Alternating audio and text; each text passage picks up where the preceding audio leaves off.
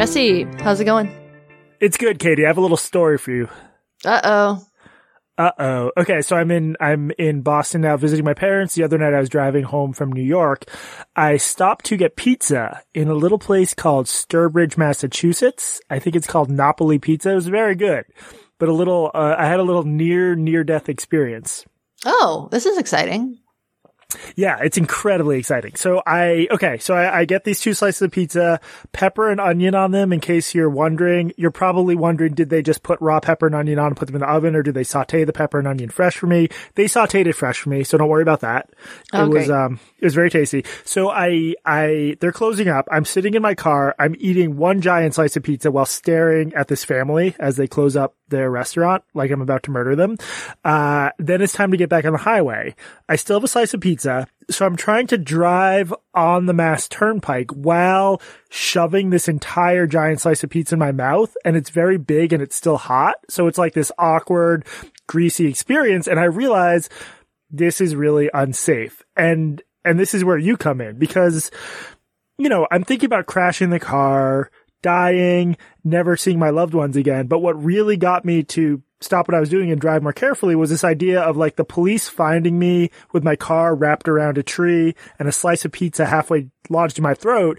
And then think about you making fun of me on this podcast. Oh man, that God, such a missed opportunity. I know, I know. I'm sorry I didn't die in a car crash, but you would have, you would have torched me on the next episode.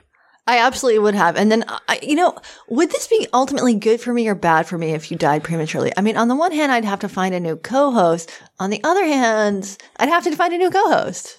Yeah, it- honestly, there is a, a labor surplus of podcast talent. I think this tragic, slightly funny story would work in your favor. There'd be an uptick in sort of sympathy patrons. So we could, we can try to orchestrate this at some point if you want. The problem with this though is that if you die before I disavow you, is it going to do me any good? Like I do have this plan to someday like just throw you under the bus for something. I'm not sure what it's going to be yet to um, improve my standing within, you know, uh, the good people of Brooklyn media. You need to do that while we're recording, like mid episode, preferably with a guest. Just be like, Jesse, Jesse, wait, wait, wait, wait. Before we continue, I've been wanting to get this off my chest for a long time and then just tear into me in the episode. Who am I? Helen Rosner?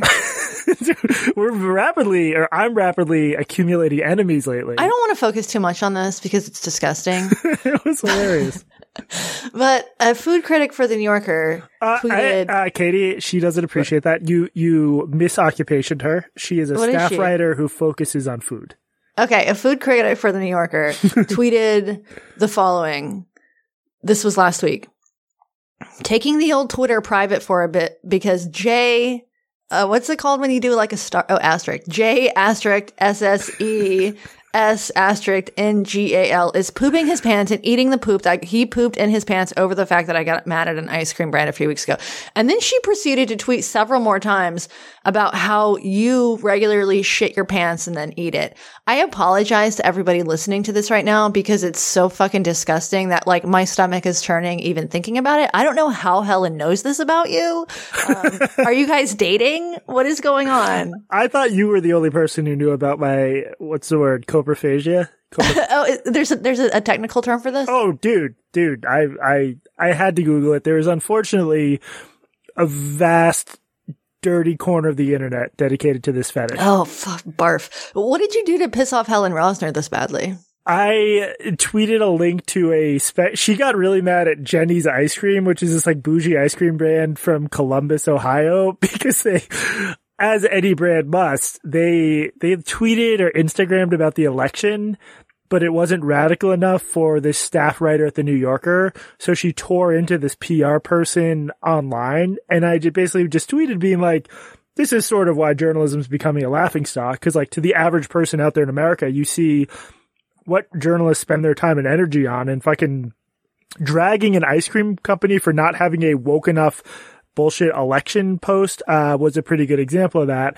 Um, Yeah, it's it's not it's the ice cream com- company virtue signaled, but it didn't virtue signal in the exact way that Helen Rosner wanted them to. yes, and at one point, I believe Helen unironically said to this this poor PR person she was feuding with something like. You do realize that uh, with white supremacy, the only choice is taking action against it or complicity. Or haven't you seen the Instagram memes?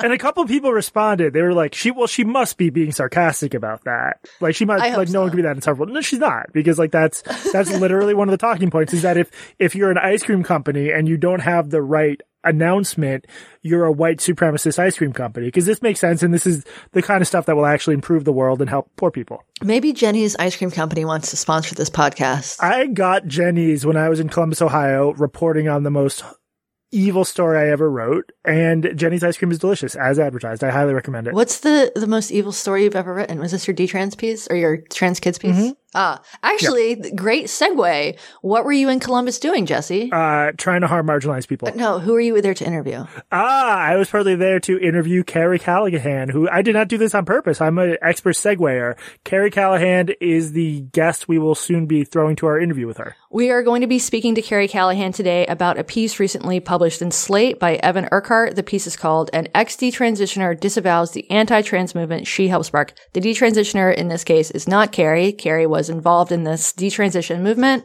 um, and has a sort of a different perspective than the one featured in, in Evan's piece. Um, but before we get to that, uh, Jesse, you wanted to take care of some housekeeping? Yeah, a few things. Some of this was like uh reader or listener feedback. One is uh so Katie, do you remember when we talked about stonks last week? Unfortunately, I do. I barely remember what a stonk is. Of course, we had some people telling us we got this or that aspect of stonks and bonds and hedge funds wrong. I guess the most substantive or like important comment was, um, you know, I, I portrayed GameStop as a company that probably shouldn't exist. I still think that's true, but there is this interesting backstory where some people sort of looked close at the numbers and decided that GameStop was undervalued, uh, which may well be true. And you know, when you're choosing your stock to buy, the question isn't, is this business going to succeed in the long run? Is it, it's, is it undervalued at the moment? So we may have not given all the, uh, stonk pickers or some of them enough credit. Um, and then the, the other thing was, uh, we, we talked on this podcast about this terrible article in foreign policy about puberty blockers. Uh, at last, after ranting, Who is that by? I think it was Helen Rosner. No, it was Grace, Grace Lavery. Um, after I like wrote a long newsletter about this and talked about it in this podcast and tweeted at people and eventually You got angry on this one. I got very angry this on this was, You one. got you got heated. three or four times a year, I just get fixated on some like journalistic wrong and get really just spend too much time onto it. And usually it doesn't lead to any betterment, but in this case, thanks to the editor in chief, like they actually made basically all the corrections I asked for. And it was such a shitty process and involved so much abuse from both the author and the editor, a guy named James Palmer, who seems to suck. Um, that they, I'm glad they handled it, but like, you know, the idea that someone requesting correction should have to deal with a stream of, two streams of invective from the writer and the editor, uh, it's not great journalism. I was a little bit salty on Twitter, so I probably contributed to it, but, um, not a pleasant experience, but a very, very happy outcome. So I assume that after Foreign Policy corrected this piece that was riddled with errors, Grace Lavery, the author of the piece, tweeted the corrections. Yeah, yeah. She uh, recorded herself doing this sort of elaborate musical number about how I'm very thoughtful on this stuff and I get a bad rap and she's so sorry. So thank you to Grace for the humility. Cool. Maybe she can do the background for your uh, rap about the replication crisis.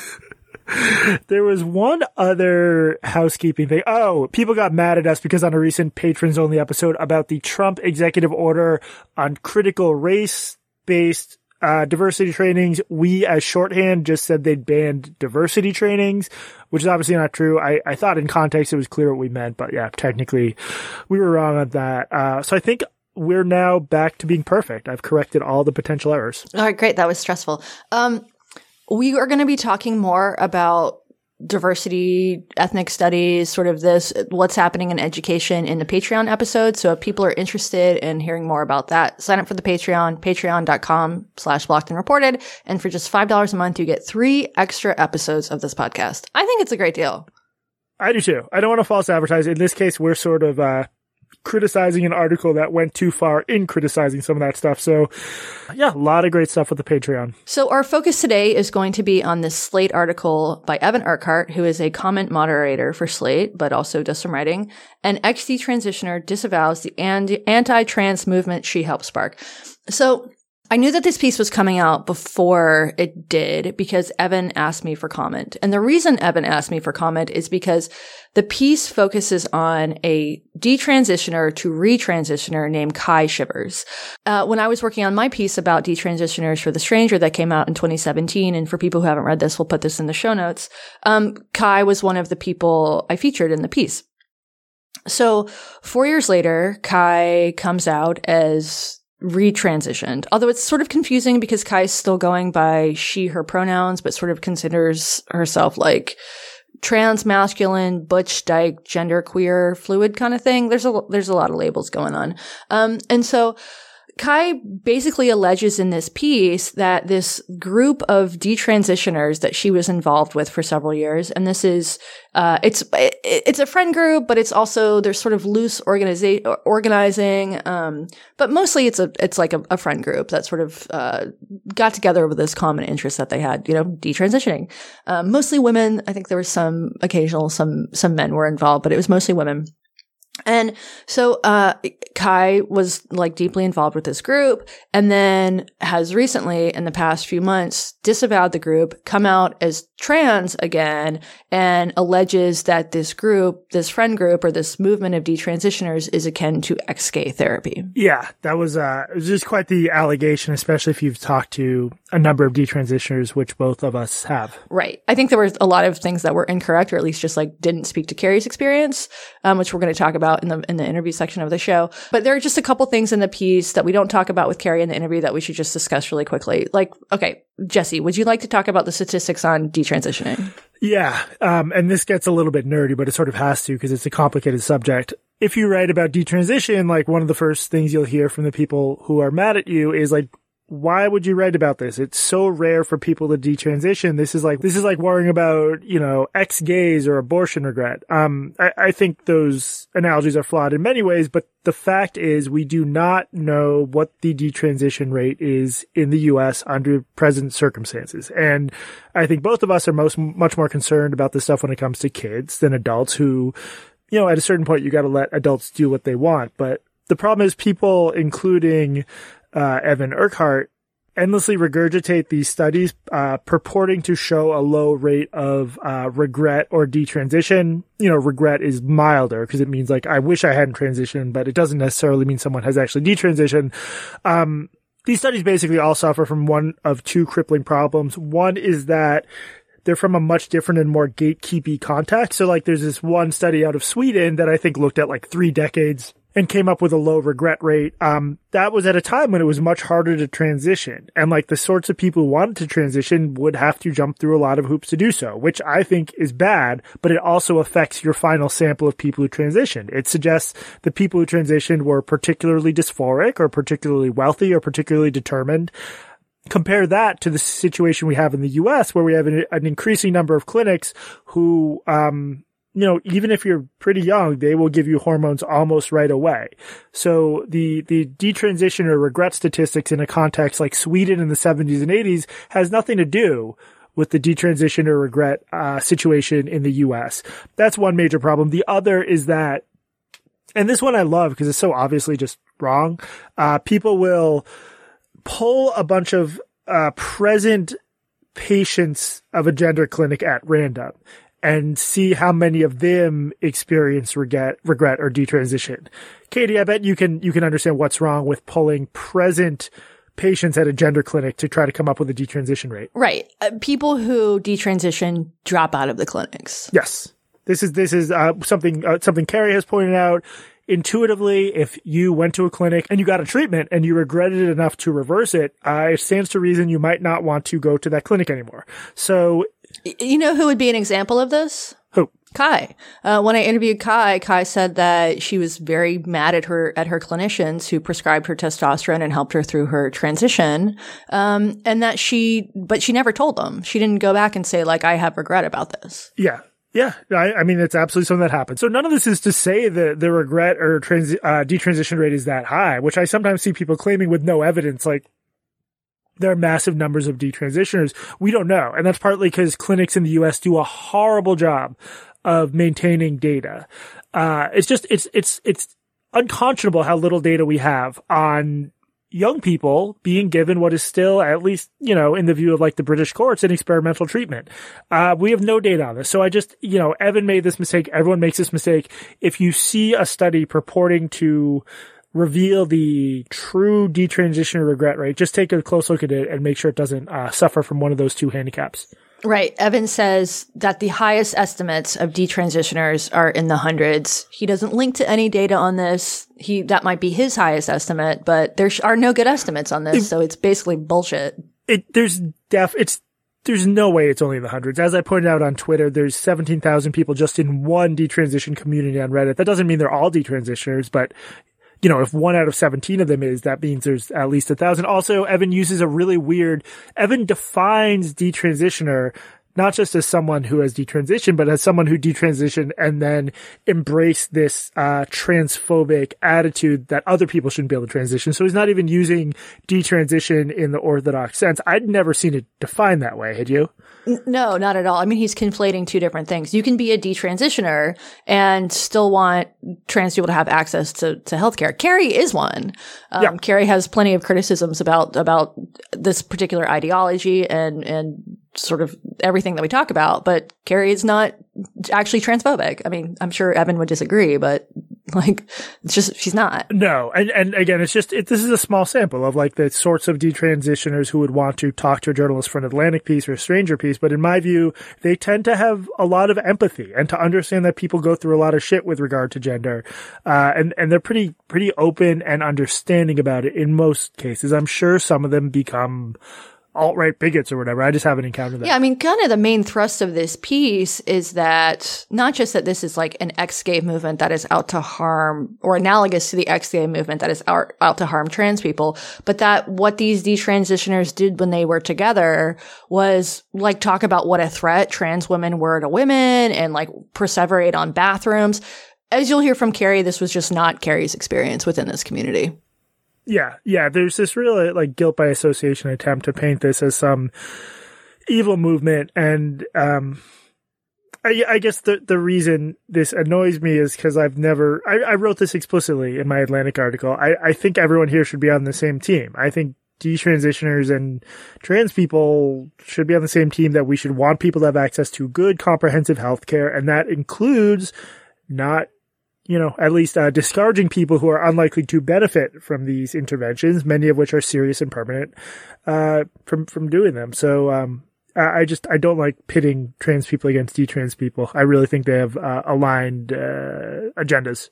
You know, uh, after this piece came out, I reread my Stranger piece because I wanted to see um, what what Ky said to me, and holy shit, I gave so much space to the critics of of detransitioners. I know so yeah. much space. It's like I, like reading it now. I'm kind of like, not only am I shocked that it that it caused such a shitstorm because like half of the piece is me hedging and being like, no, no, no, no, no, like trans people deserve to have healthcare um, in a way that I wouldn't do now uh, because it's just like it's kind of over the top. But Jesus Christ, reading that piece, it's like every other paragraph like questions detransition. Um, I yeah a, a, a, mutual acquaintance of ours, uh, who I met once in person, uh, told me basically that she thought all the hedging weakened my piece. And in retrospect, I understand why we had to do it, but I, it, it does weaken the piece. Yeah. It weakens the, the argument. It also, it didn't matter because people just ignored. Totally. I had within my article, basically a 750 word full newspaper column on, on how hard it is for trans people to get access to healthcare, uh, historically, which is true, yeah. but it's like the amount of throat clearing you have to do to even talk about the subject. I like kind of threw radfems under the bus in mine. Did you talk about TERFs? I forget. Yeah, I talked about how the Women's Liberation Front, um, was working with, you know, the Christian right to like, uh, on some like anti-trans bills. Um, yeah. I, that's true. That's true. It, it was true. Um, but but I definitely like, I did not go out of my way to like coddle the feelings of radical feminists or, or gender critical feminists by any means. Um, so rereading is just like kind of shocking that people fucking burn stacks of this paper when it's like, no, it's all there, all of it. Like everything that you, that you should want people to say about trans people is in this piece. Yeah. Uh, it's been frustrating, but, uh, okay. Do we have any other winding up to do or should we throw to the interview? Okay. One more thing. At one point during this interview, we talk about informed consent and didn't define informed consent. So will you go ahead and do that just so people know exactly what we're talking about? Yeah, in in this context, I mean informed consent in the general legal context refers to the concept of whether someone is like qualified to actually understand what they are doing with regard to medical care.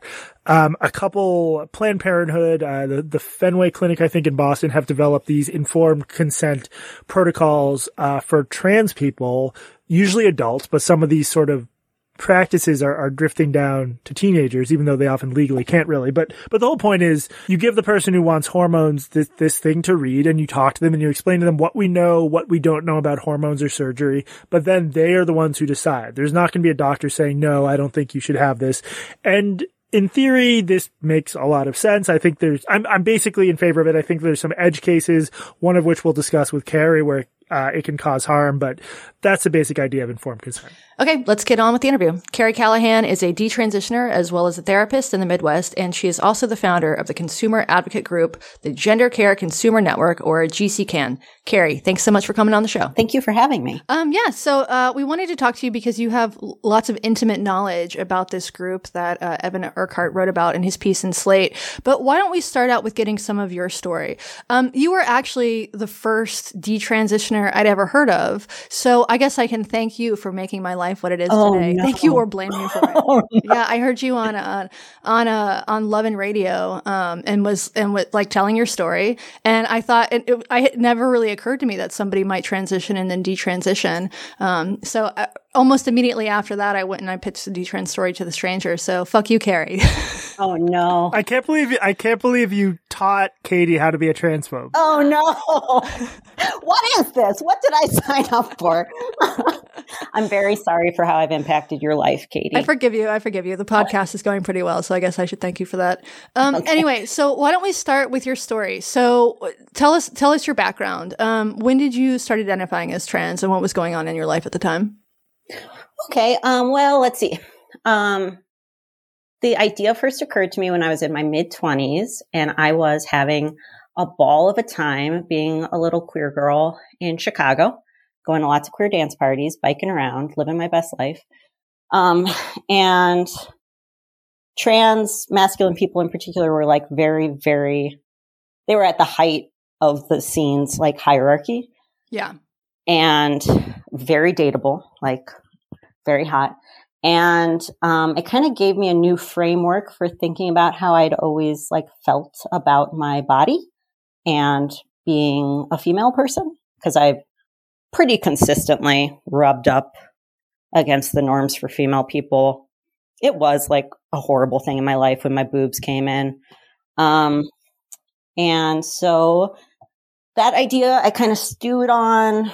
I was getting way more into like sex positive culture, like working at like a supposedly feminist sex toy store, continuing to have a ball. Um, and yeah, the, that idea of like, oh, I'm feeling this way because I am not actually a woman and this gender does not work for me just made more and more sense. And, um, you know, I sort of had this idea that I might wait until my parents died to transition. Um, and then I hit 30 actually, and I was like, oh my gosh, like I can't, I don't want this life. I don't want this adult woman life. I want something else. And so I transitioned. I'm, curious how uh how how many like trans guys did you know? I, I'm not looking for an exact number, but I think sometimes when I tell people how many like former lesbian identified or dyke identified or whatever women have transitioned over the past 10 years just that I know. I think people sometimes don't believe me because you know I'll say like I'm talking like dozens and dozens of people who have had top surgery Oh, or changed their yeah. pronouns so like how many trans guys? Were trans guys was it like one out of 10 people or one out of 5 people? Like how um how big was this population like a lot. I guess like one out of five makes sense. Yeah. And this was like, by the way, like I transitioned in 2012. So this is a while ago at this point. right right right But yeah, in the Chicago, like cool radiqueer scene, it was, we had a lot. Yeah, it was. Uh, it's the same way where I lived as well. Okay, so you decided to transition, and did you transition socially or medically? What was that process like? So let's see. I transitioned socially not long before starting testosterone. Um, uh, I was doing stand up at the time. So I, I, I came out to my family. They were like, what the, like, they did not see this one coming at all. And then, like, came out to my friends and comedians in the scene. Um, found myself a gender affirming therapist. This was back in 2012 when the DSM was different. So I, I had to have the therapist diagnose me with gender identity disorder, which doesn't, now it's gender dysphoria is the diagnosis. And so she wrote a letter saying that I was genderqueer and please give me testosterone. And then I went to a hospital and got it and loved it. Was it that simple? You just say, I'm, you know, I'm trans and they write your prescription? Yeah. And just to say, I, I didn't, when I initially got my testosterone, I didn't go to like a trans clinic. I went to just a straight up endocrinology department. And it was very simple. This, uh, there was some hesitation from that endocrinology department and how they talked to me about like, do you really want to do this? But like literally that was the entire pushback. It was the the day that they taught me how to do my shot, I think the nurse said to me, "Do you really want to do this?" And I was like, "Yes." Uh, so that was the uh, the extent of the in- informed consent was to say, "Are you sure?" Yeah. Yes. Did they did they tell you about any potential health effects? No, but just to say, in that letter, my therapist wrote that I was like fully informed. So I did not initially go through an informed consent process because my therapist had written this letter that pretty much protected the hospital from me being able to sue them because they had they had gotten assurance from a professional saying that I was fully informed, understood the risks. Gotcha, gotcha. And yeah. So, what was that experience like with like for you? Do, a lot of people, trans people, talk about gender dysphoria, or I'm sorry, talk about gender euphoria after starting a hormonal transition. Did you experience that? Oh yeah, no, it was such a fun time in my life. Like, I was, I had a pull up bar in my apartment. I could do like five more pull ups every day. It was Damn, awesome. I might start doing it. That sounds great. It was one of the best parts. My libido was like way up, but also I had all these like messed up ideas about men and like what the lifestyle of a young man was. So I let myself off the hook for all this stuff that felt so good to let myself off the hook for. Like my apartment was like, I don't know, empty and messy my libido was off the hook. I was a horn dog. I was working out all the time. It was the most fun ever. I loved it. And so, how long did that last? Uh, the period of enjoying um, being trans. During that time, um, I did some like really impulsive, dumb things. Like I moved to California, pretty much like following this like genderqueer person I was dating out there, and so my life got very, very messy because I was acting impulsively and not thinking about the future in a way that a sane person does. And um, when I got to California, I was super broke and I was earning money at the time serving in restaurants and um, being looking like a curvy woman with a beard is not good for tips. And so I kind of reached a point pretty early on in California where I was like, oh, I can't like sustain myself and I'm broke as shit. And, and at that, this point, the testosterone felt so amazing that my self conception had shifted to like full on man. I did not think of myself as genderqueer. I was like, I am a man. My brain is that of a man. That is, this is why this testosterone feels so amazing. So then I got to California and I had to deal with the fact that I was so broke and also didn't know anyone. And I had pretty much like separated myself from all my support systems. So I went through like a year and a half after that of not being on testosterone, but like fully and truly 100% being like, I am a man. I am the most unlucky man who has ever existed because I have the ass of a curvy lady. and, and yeah, it was a bad time. and I got suicidal, and it was a whole thing. So, what happened? Uh, fast forward, what happened to uh, to make you decide to detransition? So, I had a hard year, and then I got a job at an informed consent clinic in San Francisco. And when I got that job, it was like you know clouds parting. Obviously, God is looking out for me. The universe wants to make my transition happen. Um, I was I was like, great. I have this job. I'll have a supportive workplace. I'll have a network of trans people to lean on. And um, now I can get my mastectomy and transition. Um, but it was really like that job answering phones at the informed consent clinic where I was like, there's this population of people has a lot more going on. And there are kind of obviously like big behaviors and symptoms that point to, you know, like people are not in a healthy place. Not everyone. And I, I really want to make that clear. Like for a lot of people, they transition and they have good lives and it works out for them and it's awesome. But there's a fair amount of people where it's like, that's not happening.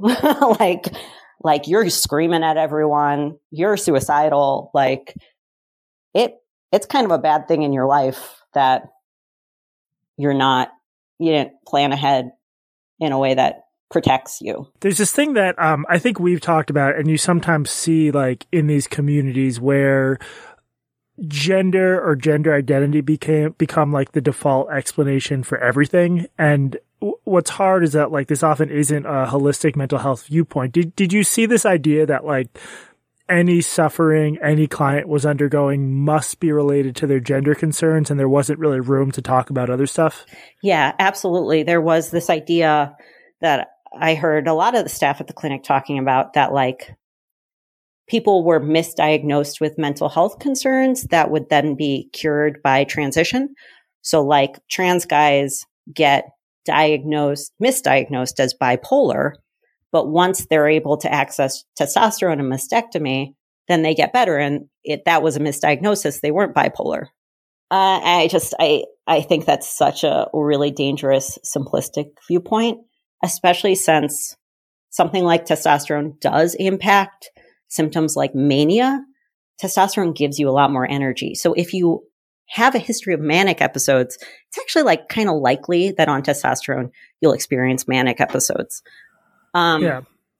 And just to say another part of my critique of this particular clinic was that there they had a couple of social workers who were could provide therapy. The wait list to get therapy was so much longer than the wait list to get hormones. Like you could get hormones second visit. Right. Um, but I saw people sit on that wait list for like way over half a year. Like it was hard to get therapy. Jesse, this last year has been really tough, but despite everything that's happened in the world, I found one thing that makes life worth living. Making this podcast with me? No, Jesse, my butthole sprayer. What's that? Like a like garden hose you put in your butt? Of course not. I haven't used a garden hose in ages. I use the Hello Tushy 3.0 modern bidet attachment, and it's the future of butt wiping. It's easy to install, simple to use, and it will leave your butthole as sparkling clean as freshly fallen snow.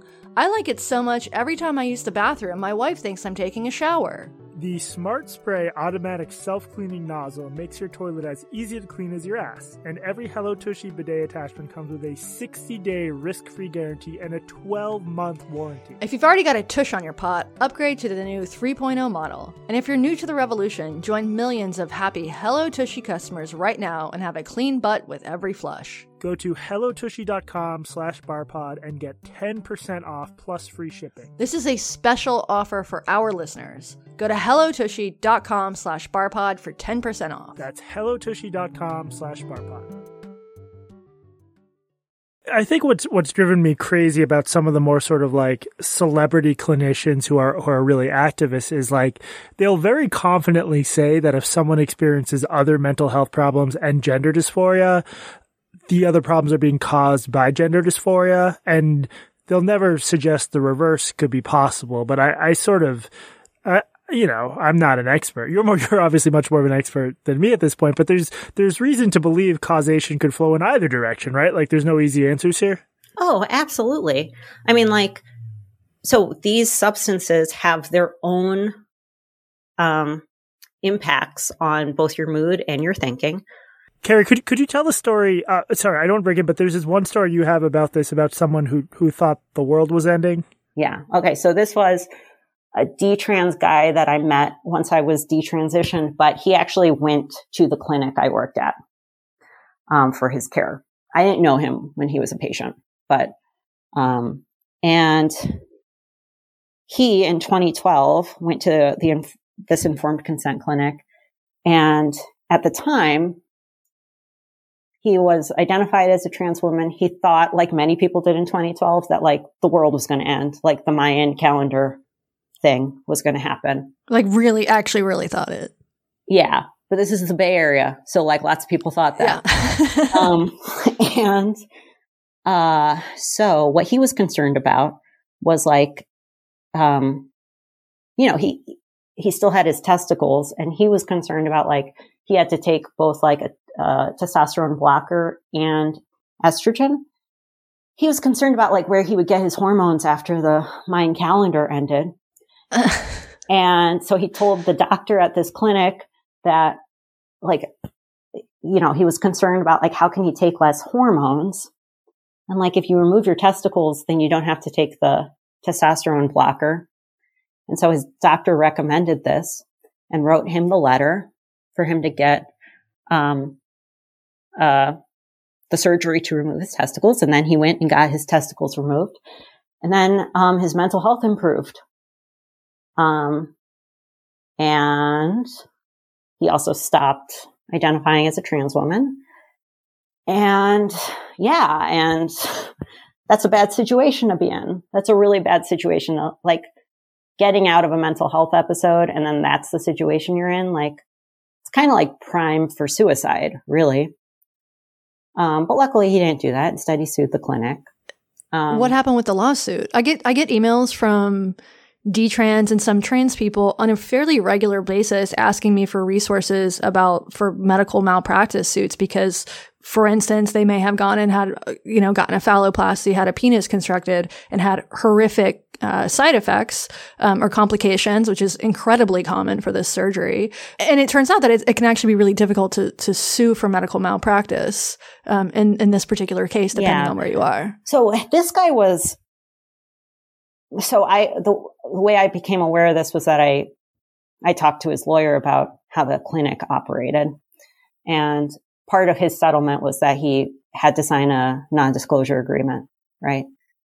Um, I didn't sign anything like that, so what the fuck ever. Um, yeah. and, and um, so I know I don't know how much money he got. He got money. Um, still, I don't know, all things being equal, I mean, how much money is worth that experience? Let me let me think about that actually. How much money would I accept? Um, it depends on if you want to be a soprano or not. That's true. Well, I, I think th- this is this is this is important because it speaks to it speaks to sort of the worst aspects of the of healthcare. You go complaining about something you clearly are having some sort of mental uh you know mental health crisis. And a doctor's response is yeah why don't you just cut off your balls? Yeah. that'll fix it.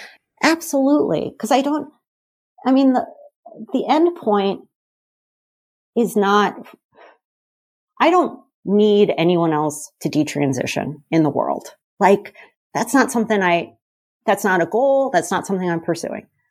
But like I want people to have medical interventions that they have thought through very carefully, that they have researched. They've researched their surgeons. They know who has less rates of complications. Like I want the effects of whatever medical interventions they participate in to be the effects they want. Um, and so that seems to me like I, when people transition, I want them to have very successful transitions. I want them to be happy. I want them to like feel really good about the choices they made. And then if someone like me gets a little bit down the road and is like, oh, this is not working out. Yeah, I also want us to have services, just like, you know, a little support for like, don't kill yourself. Like, go back to grad school, get it done, get that 401k you want. It's all going to be okay. Sounds like you really hate trans people based on what you're saying.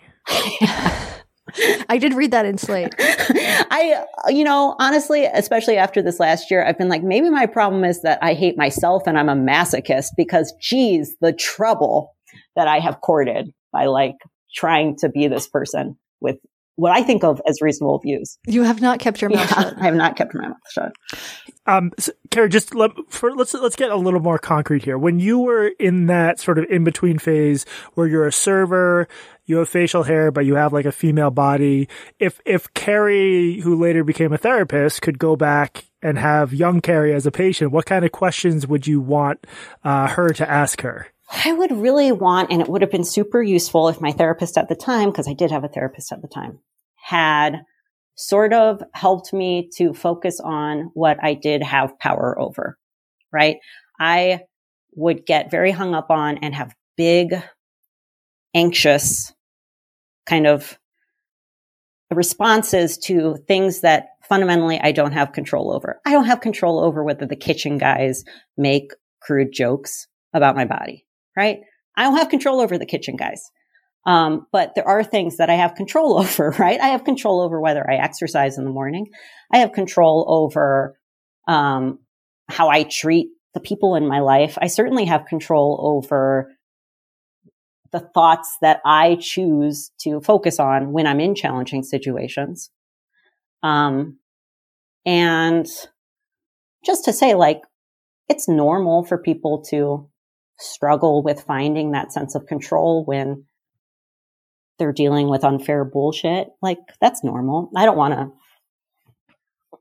So that's what would have been helpful. Just like a focus on my own autonomy and power.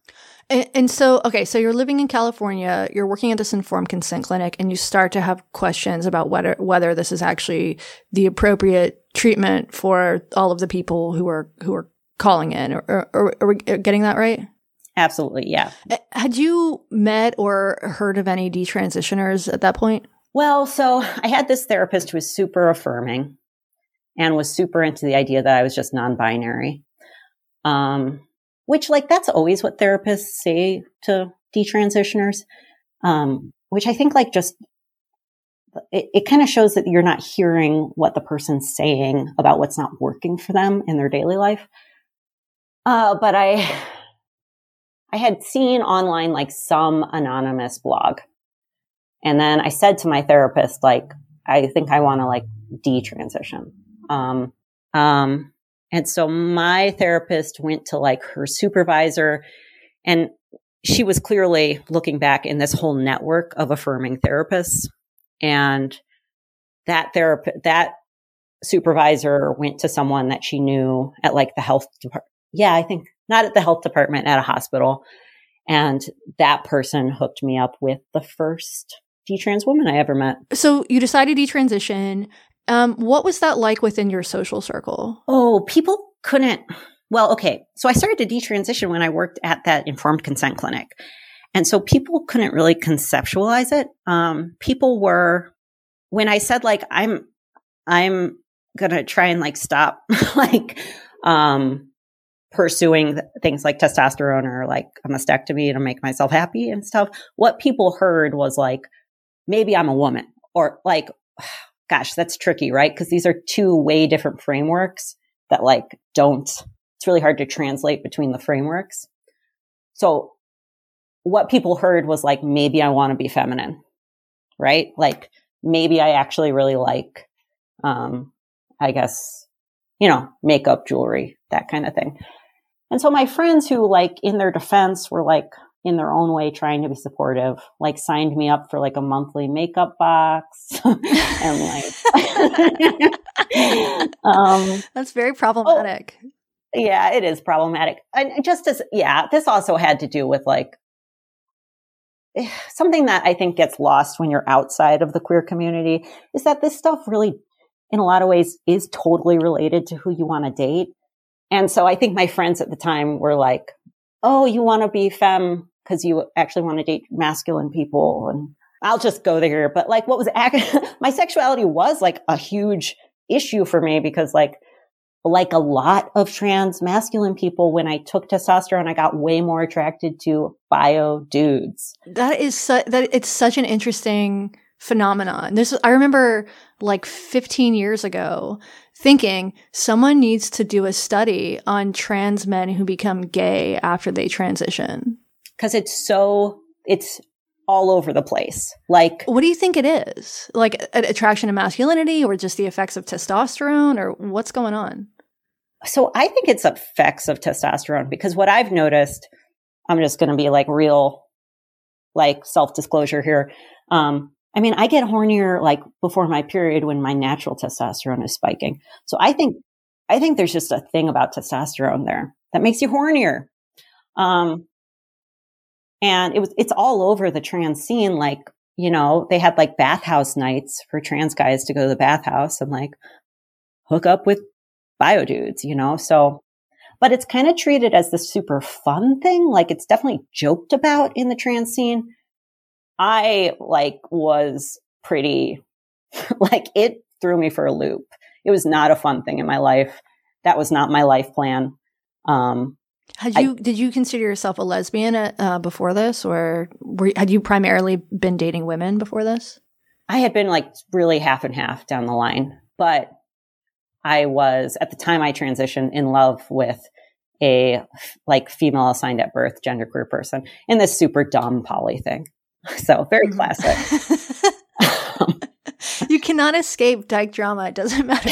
It doesn't yeah. matter how much you transition. A, I know. Yeah. It's, it holds steady. um, it's simpler now that I'm a normie, but Okay, so let's fast forward a bit. So you, uh, so this article um, by Evan Urquhart in Slate, so it focuses on a detransitioner, you know, a detransitioner to retransitioner, you know, named Ky Schevers, um, who was also featured in my my piece about detransitioners. Um, tell us about about about that scene that you were in in meeting Ky. How did you uh, become involved in this community of detransitioners? Yeah, so through my therapist, who kind of worked connections with other people in the trans healthcare scene, I met another detrans woman in real life. And that woman knew Ky through the internet. So in this piece that Evan Urquhart wrote, Ky and Evan, uh, I think we, we know where Evan stands on this. He seems to agree. Ky, um, accuses de- detransitioners, this detransition community that you were a part of, of being analogous to the ex gay movement. Yeah. yes. Which is funny because all these detransition women date other detransition women. So, in terms of being ex gay, there's a lot of gay sex happening. But in terms of of, of uh, comparing this to, to ex the ex gay movement, one major difference I see is that there are no institutions or even therapists who I'm aware of who are urging people or compelling people to detransition. So that seems like a very tenuous thread to me. Um, but Ky still maintains that this is a that this is like analogous to, to ex gay stuff. So so just talk about your experience and how it compares to to the allegations that Ky is making in this piece. Yeah. So just to say, like, fast forward now, I am a therapist, right? Um, right. And I guess when I first kind of heard about this piece, and just to say, my first awareness of Evan Urquhart was him tweeting that he had very little compassion for straight women who oopsie mistaken themselves into thinking that they were trans. Felt like a subtweet, didn't like it, right? Um, well, and I mean, that's just, I, I've seen some of this too from some of the other, certain other personalities online.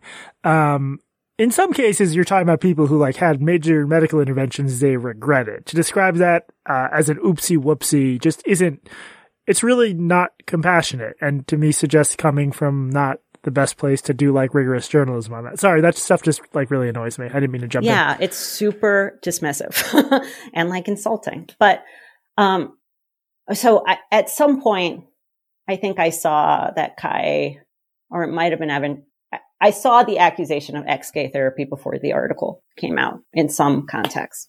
Yeah, we should say so so Ky put out a blog post on Medium. It's called, this was um, published in January. It's called Confessions of a Former Crypto TERF. Oh, um, yeah. Right, right. And so this was my, people started sending, sending me this because Ky was in my piece and Ky mentioned, mentioned that in this blog post. So people, mostly trans people started sending me this saying like, haha, fuck you. Have you seen this?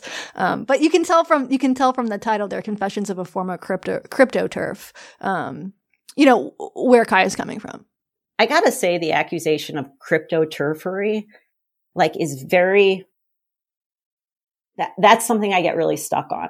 Cause I remember the conversations with Ky. Like, I remember what we were bitching about. Um, like, I was bitching about my female assigned at birth genderqueer ex, you know, like Ky was bitching about this crazy punk house she lived in. Like, the, uh, when when I remember that time, what we were saying in private and what we were saying in public was not actually different. And I actually really, really resent the accusation, even if it's just implied, that I am someone who speaks differently in private than I do in public. Like I've I've actually worked really, really hard to say exactly the same shit in public and private in the last six years. Right. And and this is one of the allegations that that Ky makes in the piece, or that maybe Evan makes in the piece, is that there is this public persona of detransitioners just sort of like trying to help each other, but really what this is is a group of people who actually are transphobe, deeply transphobic, who want nobody to have access to medical care, um, Right. who are like you know quote unquote like TERFs. Right. And like part of the problem here is that the accusation of TERF has grown so much that really like a lot of people who just kind of believe what we might believe like like some saying like hey if you're going to make these big medical decisions have really detailed plans about how you're going to navigate your life through these that's the kind of shit that gets me called a TERF right? So is that turfery is that transphobic? Um no like straight up no. But So let's just get it on the record here. I mean, do you think that that people should have that adults at least should have access to to trans health care if they want it? yep And what about bathroom bills? Are you okay with uh, with trans women in women's bathrooms? yeah i mean in bathrooms i think that's pretty straightforward it serves us all to like use the bathroom that you feel comfy with all strangers are are threatening I, I- what was so weird about Urquhart's article is like I, I've talked to a lot of detransitioners, and you guys, well, I mean, so he he did this move where he defined a detransitioner as someone who's basically a transphobe, which doesn't really make sense because I've never seen a detransitioner is just someone who detransitions. But I I've talked to a lot of detransitioners, and you guys all have different views on this. But I would not say it's common for detransitioner to be against adults getting trans healthcare. Do you have any idea where that where that idea even came from? Before you answer that, let me read uh, read a sentence from from Ky's piece so people know exactly what we're talking about. Um, he, I'm sorry, not Ky's piece, Evan's piece. He, uh, he writes, "They and they means detransitioners believe gender dysphoria is common among women and disappears when they learn to love and accept their female bodies." ah that is not i have never said anything like that that is not what anyone i know thinks that is not what anyone i know thinks No, I, I was just, I mean the Steelman version of that, which is is that you guys, alongside like some gender affirming clinicians like Diane Ehrensaft, think that sometimes there's a connection between trauma and gender dysphoria. But that's not the same as saying that anyone can just learn to love their body and have their gender dysphoria go away, right? i think that's pretty different and Yeah. it just to say like i think that gender dysphoria probably like most human experiences um, probably has a lot of different causative factors. And i guess i think that every adult's right to build an adult life that makes them happy. Like i don't feel like i need to be assured about where someone's gender dysphoria comes from for them to have the right to pursue something like a mastectomy. It's their life. Like th- whatever happened to them happened to them and they got to be responsible for building the adult life they want. I do think that they should, I don't think it's going to hurt them to watch a couple of detransitioner videos and think about like, what am I going to do if things shift for me?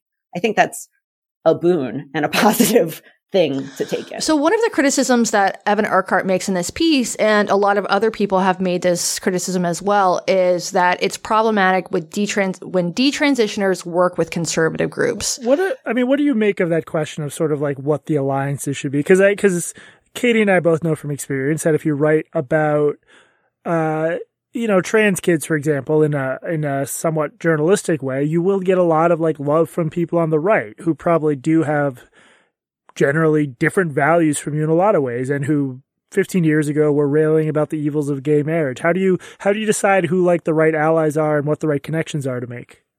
I think it's tricky in a big way. And I think it requires a lot of vetting.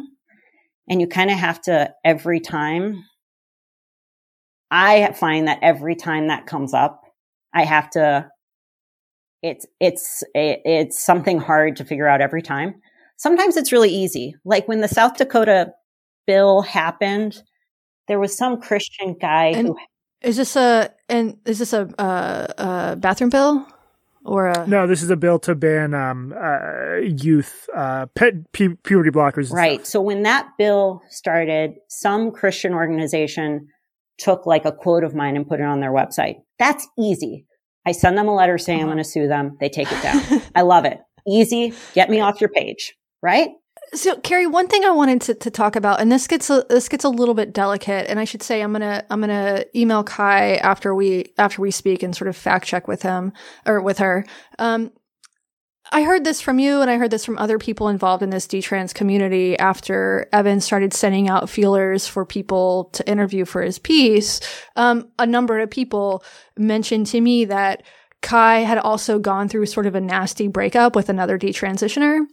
And I think that's important because if there are, if this is sort of a complicating factor in Ky's, uh, in Ky's disavowal of this community, it seems like something Evan should have brought up in the piece. I mentioned this to Evan. Evan told me he was aware of it and it did not make it into the piece. There could be lots of reasons for that. But, but for, with the insider knowledge that you have, and I should say that I verified this with uh, Ky's ex, um, do you think that there was some sort of, you know, personal animosity uh, animating Ky's decision to, to disavow this entire community? Yeah. So, Carey, Evan asked you for comments uh, for your piece or wanted to interview you. What was your response to that and why? Yeah. Okay. So Evan, like the first time I became aware of Evan, it was him saying, um, I can't work up much sympathy for straight women who oopsie mistake their way into being trans. And then I I, wonder if he would have if he would have sympathy for lesbians. It's interesting that he said straight women because I don't get the sense that most detransitioners are actually like heterosexual females. right. I'm like, I'm not the total exception. Like I know some other ones and there's lots and lots of bi D-trans women. Right. Um, but yeah, like what, when D-trans women get together, they date each other because everyone's interested in dating women. um, and at one point I made a YouTube video that's still up, kind of talking about like, oh, this is another thing that Evan said. Evan was talking about at one point on Twitter about how like detransitioners are a psyop. And we were For like, who? This has like come up again and again. Like the idea that somehow people like me are being funded by like, I guess, I don't know, the ADF, like the Koch brothers. I'm not Should I sure. tell? Should I not tell them about the uh, the Corvette you rolled up in when we had that diner meal in Columbus? yeah, the condo, the Koch brothers As condo. I don't know why I keep naming the Koch brothers. Um, and so I made a YouTube video about like that myth, like that detrans people like are very are such a small population, and you only hear about us because there's some like mysterious, powerful, like moneyed interests pushing us forward. Um, and that's like just not true. It is totally true that rad there have been like radical feminist like publications or groups that are very interested in putting a detrans woman like at the front of stuff. That's true. Okay. Um, but there's not like this big money thing. Like I've never, I have only lost money on this kind of thing. So, um, I made a YouTube video just saying like, you know, the response to that has always been that detrans people get more vocal. And in fact, every time someone prominent says detrans people are a psyop, what has always occurred is a wave of detrans people becoming public. And so you should stop saying that because it works against what you want, you know? And Evan like left a comment saying pretty much that I was like a, a concern troll who like needs to take responsibility for her actions and blah, blah, blah. Um, right. So me and Evan had had like some pretty unpleasant interactions. Um, and I certainly didn't regard him as someone who could be like fair or wanted to understand like the viewpoint of of someone with my experience. I really judge Slate for thinking that Evan was an appropriate reporter to put on this this story. Like if you have a reporter who has said like really dismissive and kind of cruel things about a population, like, are they the person that should write about criticisms of that population? So I guess so. I guess so. so. Do you see trans clients now or dysphoric clients? No, I'm so I am actually super, super careful about staying away from this clinically. Um, because, well, just because it would be really kind of like dangerous for me as a clinician. Um, that's so that's the exact opposite of what so many people do. Like they literally let their personal experiences completely guide. It's so obvious the clinical advice they give to others. Once again, I'm disturbed by how responsible you are and how much humility you have. I don't think you're a good fit for for Twitter or for therapy. or for therapy. yeah. Oh, well, thanks. Thanks. Um, yeah. I, I, I mean, I something that's really frustrating is that I have like, especially in terms of like being consistent, like being kind of assertive about like, hey, here's where I fall on these views and like kind of being responsible about like not getting into positions where I would unduly influence someone. Like I have been pretty responsible and that's been on purpose. Like I have worked hard on that. And, um, like there's no, I haven't avoided any like shit because of it. um, Carey, if you were Evan's editor at this piece or uh, in charge of, of dictating what people say about detransitioners, um, what do you want the world to actually know? Well, okay, so the first thing I want people to know is that responsible care for detransitioners and responsible care for trans people are actually the same issue. So what serves both populations are like clinicians that are given adequate training, clinicians that are held accountable, um, accountability mechanisms for when medical professionals don't live up to their ethical standards. All that serves not detrans people, not trans people, but everyone who accesses these services. So this idea that like, um, you know, the healthier detrans people get the more that negatively impacts trans people, wrong. Like we are all in this together, truly. Um, I know no one believes that. I know that no one, everyone thinks that there's crypto TERFism behind that, but like truly, we have all the same interests in common. Spoken like a true crypto TERF. yeah. Yeah. So that would be the number one thing. Well, thank you so much for talking to us, Carey. I'm going to put links to a bunch of the great stuff you've written uh, in the show notes. But um, yeah, I'm glad I'm glad I got to meet you reporting the Atlantic story. I think this whole world just needs needs more people like you who are humble and thoughtful. So I was glad uh, glad we connected. Ah, that's so nice. Thank you. Appreciate that. Carey, where can people find you online if you want them to? So I am on Twitter at at Carey Calls BS. And then um, I have my pieces at Medium um, under my name, Carey Callahan. Um, and uh, yeah, that's the main places you can find me. Don't try and find me on Instagram or Facebook. Those are my personal life things. So, Carey, thank you so much for coming on the show. It's great to talk to you. Thanks. Thank you guys. Yeah, that was um that was great. Carey Carey is a really good person. She has like a real warmth to her. I was very glad I got to meet her when I was reporting on the for the Atlantic story. I'll include a bunch of links to some of her uh, really good work on the subject in the show notes. And Katie, you you did try to um reach out to Ky for comment, right? And did she get back to you? Yeah, so Ky said this. I'm speaking out about my past role in the D-trans women's community because I spent years promoting ideas and practices that hurt me, and I now fear that I hurt other people as well. I also want to criticize transphobic beliefs and practices that were prevalent in my former community. I had asked Ky specifically if she wanted to say something about this, um, this rumor that I had heard, uh, that, you know, Ky's breakup with the detransitioner, um, corresponded at least with uh, Ky's disavowal of the of the detrans community. And about that, Ky said, "I did used to date another D-trans woman, but I have no interest in discussing my past relationship with her." Yeah, and that that's fair enough, and I think it's fair enough for us to point out that you know that's the kind of thing you might have wanted to at least put in a parenthetical if you're Evan Urquhart, just to let readers uh, decide for themselves. Right. These things are complicated. I mean, I believe that uh, I, I, when I talked to Ky, um, for my piece on, uh, and on, on the stranger, um, Ky struck me as a very genuine person. I, I believe that B- Ky believes everything that, that Ky has said.